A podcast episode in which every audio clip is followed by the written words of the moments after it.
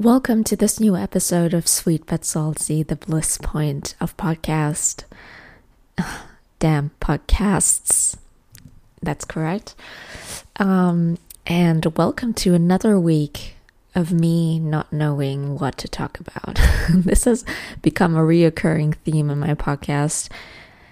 I low key want to apologize for it because I would love to maybe to have more of a theme of what to talk about. But on the other hand, I started this podcast in order to talk about what I care about at a given moment in my life. So it was never my intention to have only one topic to talk about. Uh, yeah. So, what can I say? My week has been filled with a lot of research, to be honest. I'm currently researching for a paper I'm supposed to write about storytelling or equity storytelling, which is quite interesting because it deals with storytelling within the financial world. So, when you have a startup and want to pitch to a potential investor, you can use storytelling to make your case more interesting and to make your company more interesting and to increase the chances of actually getting an investment, which is so interesting. And the other topic I'm researching is actually for my master's thesis, and it's about creative leadership. So I didn't know that, but creative leadership has been researched since the 1950s already. And it basically deals with a new style of leadership where creativity is at the forefront. So the leader is trying to foster creativity in a team of people and to increase collaboration and creative collaboration within the team. And it's also really, really interesting. So I'm really happy that I have the chance to research those topics.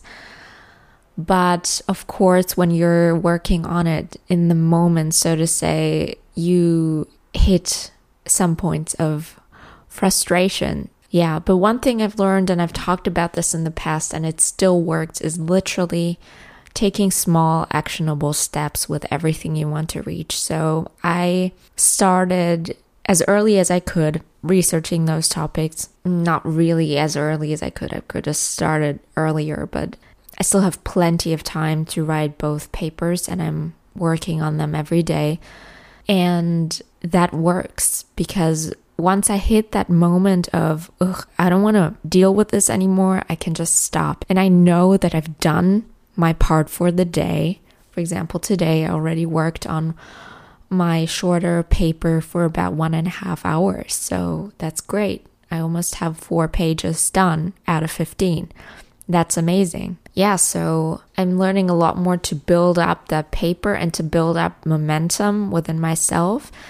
And what I've also noticed what's really important is to be very clear on what my next step is. So when I stop, I make sure that I know where to pick up again. So I either stop writing in the middle of a paragraph, or I, for example, right now, I know which paper I'm going to read tomorrow to kind of dive into the topic again. And it works wonders, really, because you just know where to pick it up and you're not lost and have to think hard about what's the next step. So that's definitely one thing I recommend to everyone. Yeah, small actionable steps, knowing what your next step is, those are definitely really good points that have helped me in my work. And the one thing that really motivates me is something I started doing a couple of days ago, and it's actually having a success journal. this sounds kind of strange, but it's basically just a journal that you keep that you try to fill every day with your successes of the day. So you can put anything in there that you want that you define as a success. For example, I don't know, doing your laundry and writing a couple of pages, reading a couple of pages, whatever it is that you're working on, something that went great that day, you can put that in your success journal just as a very short bullet point. At least that's what I do. And it's so wonderful. And it's from this book called A Dog Called Money by Bodo Schäfer. And I can totally recommend this book. It's amazing. It's basically a story of a girl who finds a dog and finds out that this dog can talk, and this dog talks about money to her. And he explains the basics of becoming rich and how you can build up your wealth. And this book is for children as well as adults, and I loved it so much. Totally recommended.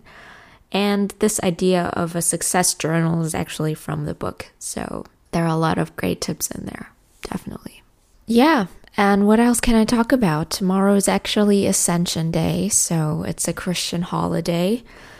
I'm really stoked because it's also Father's Day, and I have nothing particular planned to be honest. Probably gonna keep researching, keep writing my paper, but um, I'm just always really happy when there's a day that we can spend together as a family. And tomorrow is that kind of day.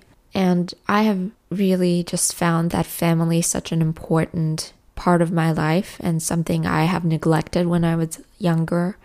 Not neglected, but it was not as important to me as it is today. And those days are getting rare, and um, it's important to cherish them as long as they last, definitely.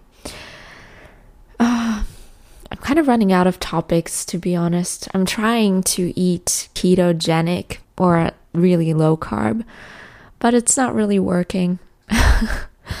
and I'm trying to do that mainly because of my thyroid. I have Hashimoto's, and I think I've mentioned that before once or twice.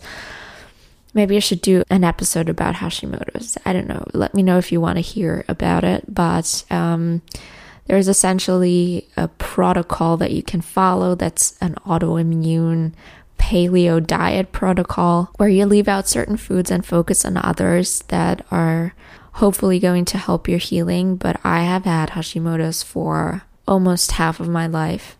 I was diagnosed when I was 15, but I showed symptoms way earlier. So, at least three years prior to being diagnosed. So, yeah, it's fair to say that I've had it more than half of my life, I guess. And I've kind of given up hope that anything is going to help because I've tried so many things. I was gluten free for, I don't know, five years or so.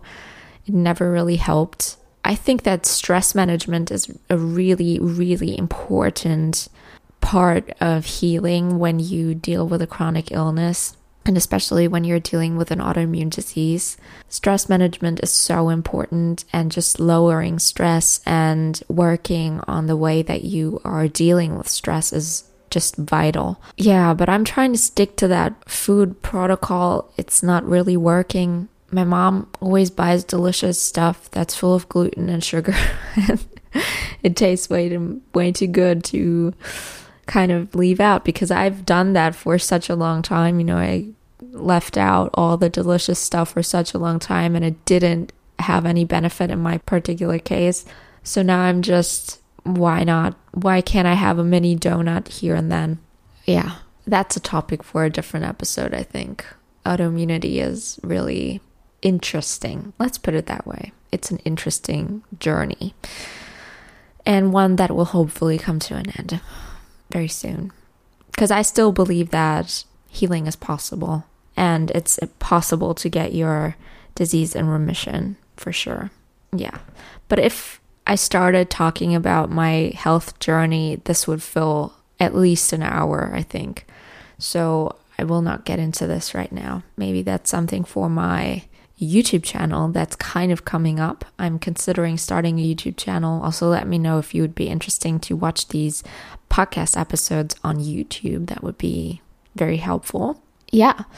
Other than that, I think that's it for this episode. It's been very rambly and very random, but so are my latest episodes, and I'm not going to apologize for that. All right. I hope you enjoyed this. If you did, please make sure to rate this episode on Apple Podcast. Also, rate my entire podcast over there and let me know what you are interested in. Other than that, I will catch you next week. Stay tuned and bye.